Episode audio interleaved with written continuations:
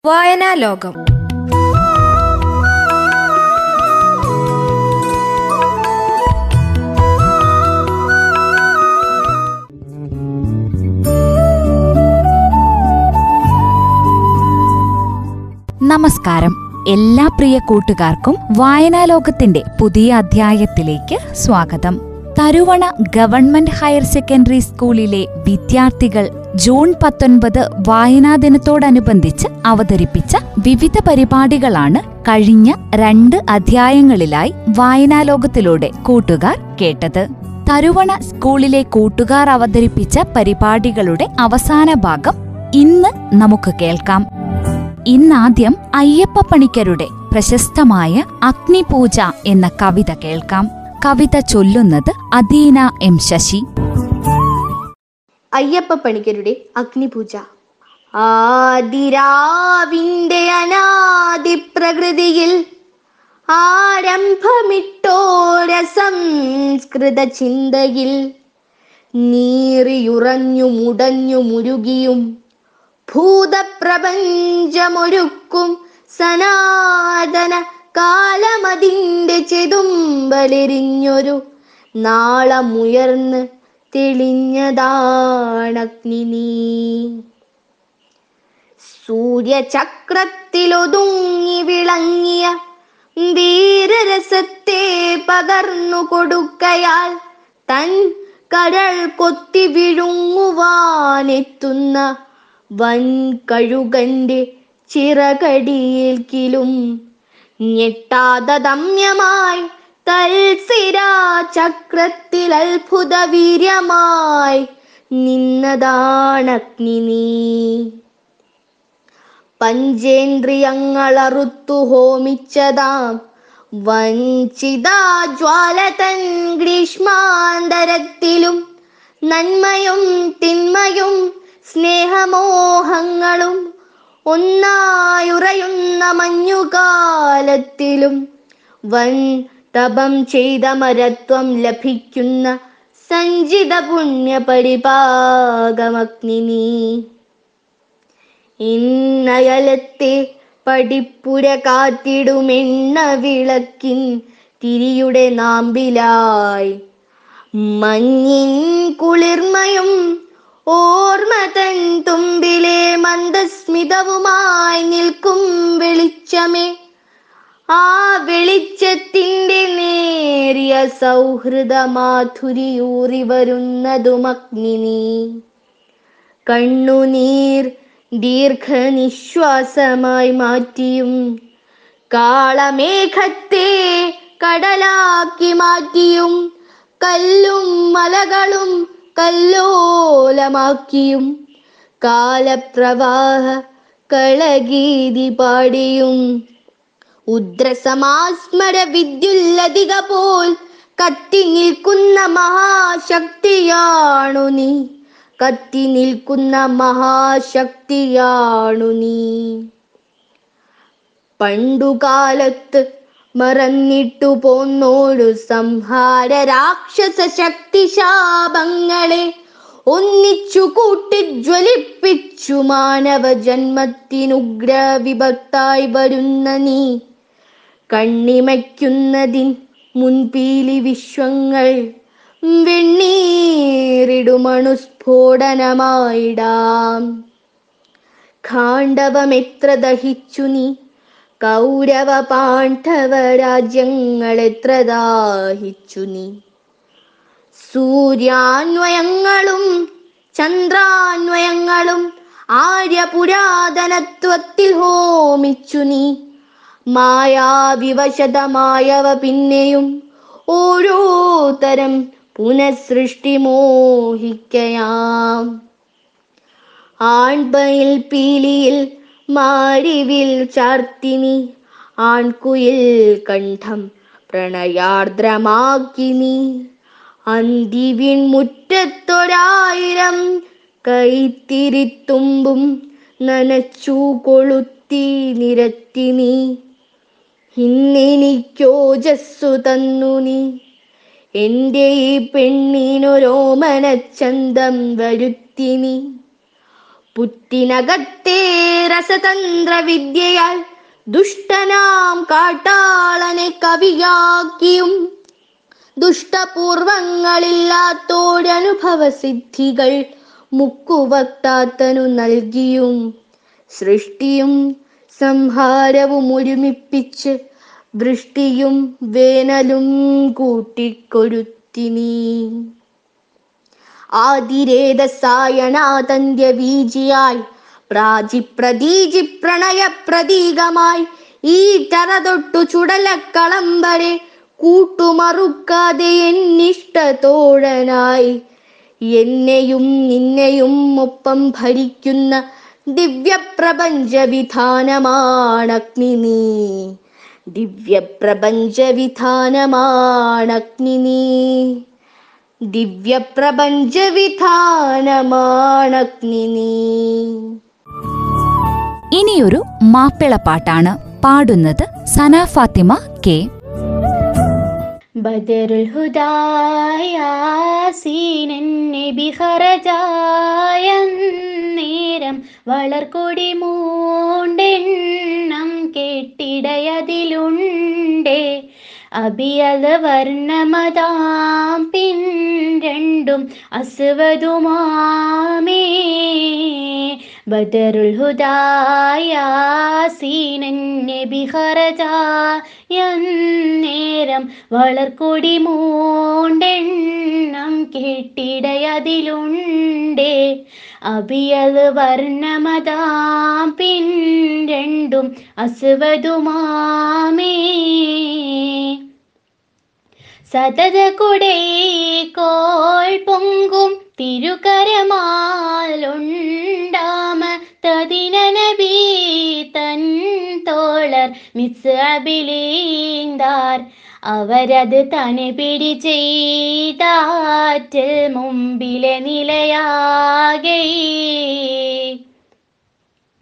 ഇതമയുക്കാം സത്തി പുലിയലിയാർ തങ്ങൾക്കും ഇയതലമാമൂണ്ടാം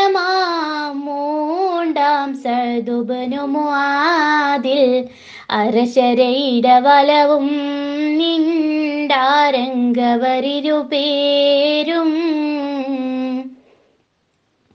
അതത് ദുരോണ്ടൊമ്പത് ഒരു കൗലിൽ ആറിണ്ടും അതിൽ മികും ദാത്തുൽ ഫൂലത് നബി പൂണ്ടേ.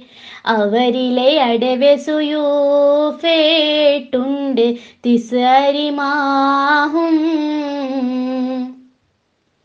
മഹതൊളിവാൾ പേരൊന്നും ഇളുപതിനായി ത്വാഹാച്ച് മലർക്കരമില്ലേന്തിപ്പിൻ ഫറസുകൾ അഞ്ചുണ്ട്. അതിയിലെ മതതുടയോർ തങ്ങൾക്കാം ഇരുപരിതാമേ.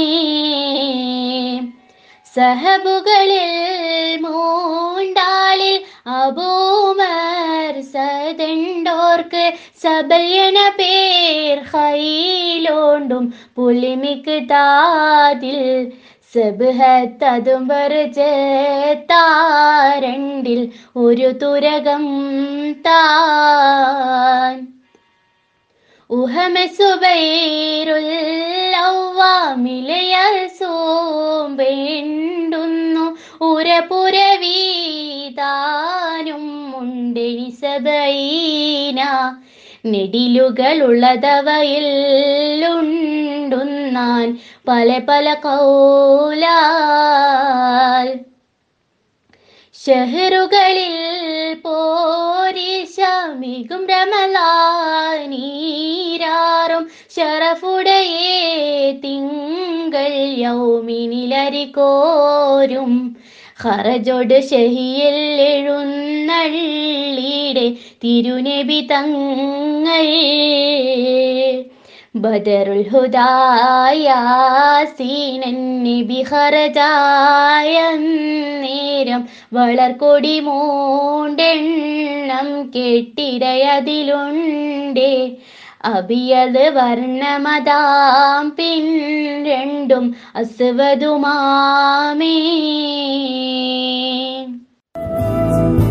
ലൂയിസ് കരോളിന്റെ ആലീസിന്റെ അത്ഭുത ലോകത്തെക്കുറിച്ച് കൂട്ടുകാർ കേട്ടിരിക്കും. ആലീസിന്റെ അത്ഭുത ലോകത്തിലെ ചെഷേർ പൂച്ച എന്ന ഭാഗം അവതരിപ്പിക്കുന്നു തരുവണ സ്കൂളിലെ ഒൻപതാം ക്ലാസ് വിദ്യാർത്ഥിനിയായ ഋതു സത്യൻ. ഞാനിന്നിവിടെ അവതരിപ്പിക്കുന്നത് പ്രശസ്തനായ കഥാകൃത്ത് ലൂയിസ് കരോളിന്റെ ആലീസിന്റെ അത്ഭുത ലോകം എന്ന കഥയിലെ ചെഷയർ പൂച്ച എന്ന ഭാഗമാണ്. ചെഷയർ പൂച്ച വാതിലിന് പുറത്ത് അവിടെ ഒരു ബാലൻ ഉണ്ടായിരുന്നു. അവന്റെ കയ്യിൽ വലിയൊരു കത്തുമുണ്ട്. അവൻ ആൺകുട്ടിയെ പോലെയാണ് വസ്ത്രം ധരിച്ചിരിക്കുന്നത്.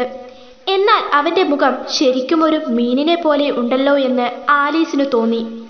ആ മീൻ ചെറുക്കൻ വാതിലിൽ മുട്ടി ഒരു സെക്കൻഡിനു ശേഷം തുറന്ന ജനലിലൂടെ ഒരു തളിക പുറത്തേക്ക് പറന്നു വന്നു.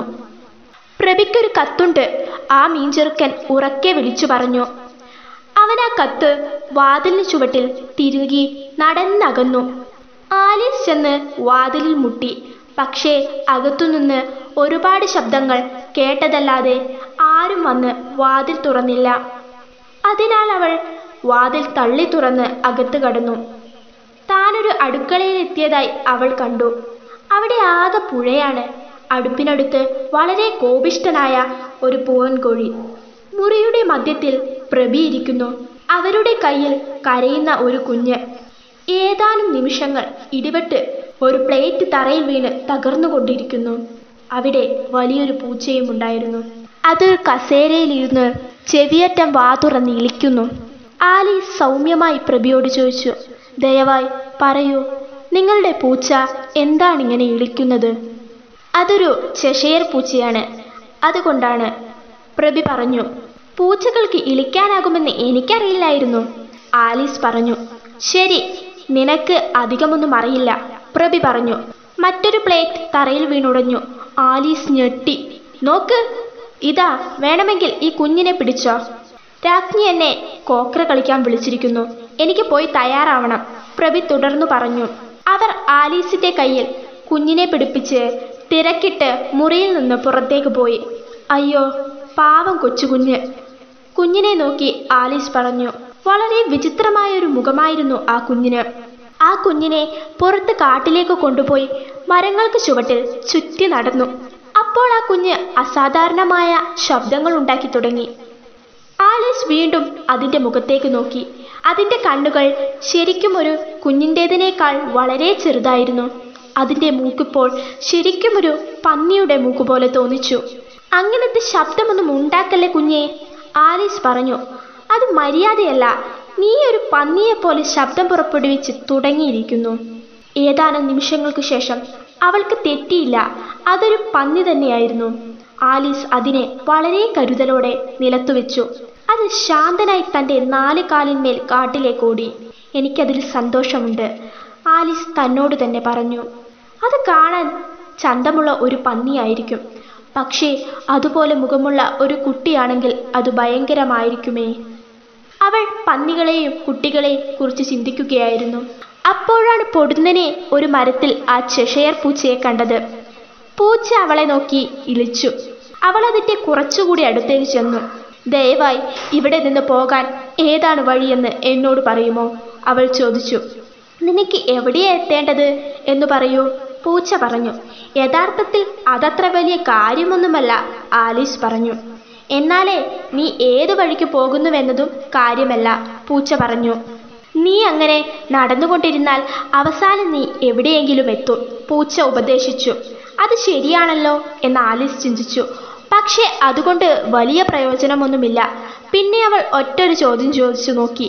ഇതിനടുത്ത് ഏതു തരം ആളുകളാണ് ജീവിക്കുന്നത്? പൂച്ച പറഞ്ഞു ഇടതുഭാഗത്ത് ഹാറ്ററാണ് താമസിക്കുന്നത്. വലതുഭാഗത്ത് മാർച്ചിയറും. നിനക്കതിൽ ആരെയെങ്കിലും ചെന്ന് കാണാം. അവർ രണ്ടുപേരും കിറുക്കരാണ്. പക്ഷേ എനിക്ക് കിറുക്കന്മാരെ കാണണമെന്നില്ല ആലീസ് പറഞ്ഞു.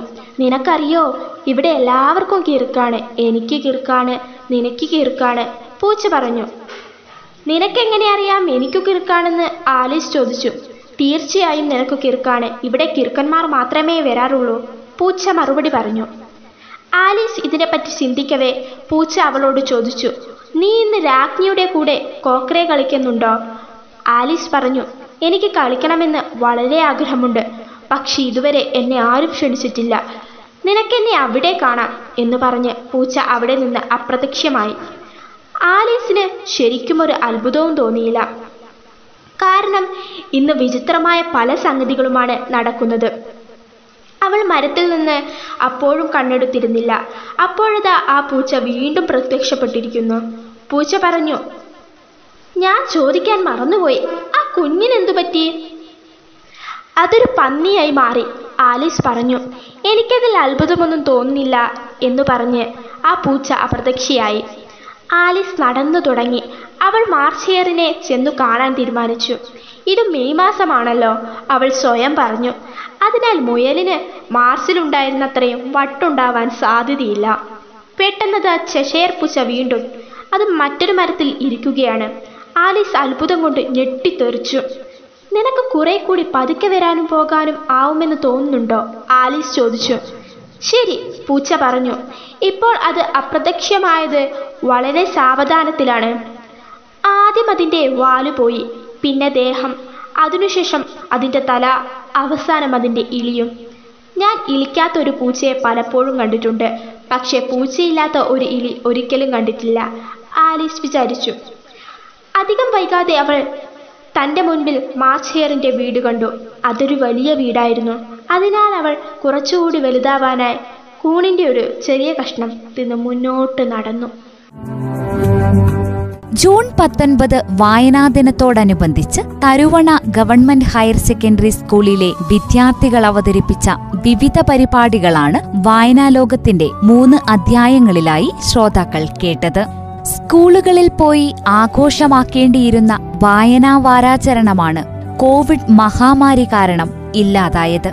വീടുകളിലിരുന്ന് വ്യത്യസ്തങ്ങളായ പരിപാടികൾ ഏറെ തന്മയത്വത്തോടെ അവതരിപ്പിച്ച തരുവണ ഗവൺമെന്റ് ഹയർ സെക്കൻഡറി സ്കൂളിലെ എല്ലാ കൂട്ടുകാർക്കും റേഡിയോ മാറ്റലിയുടെ അഭിനന്ദനങ്ങൾ. വായനാലോകം ഇവിടെ പൂർണമാകുന്നു. നന്ദി നമസ്കാരം. വായനാലോകം.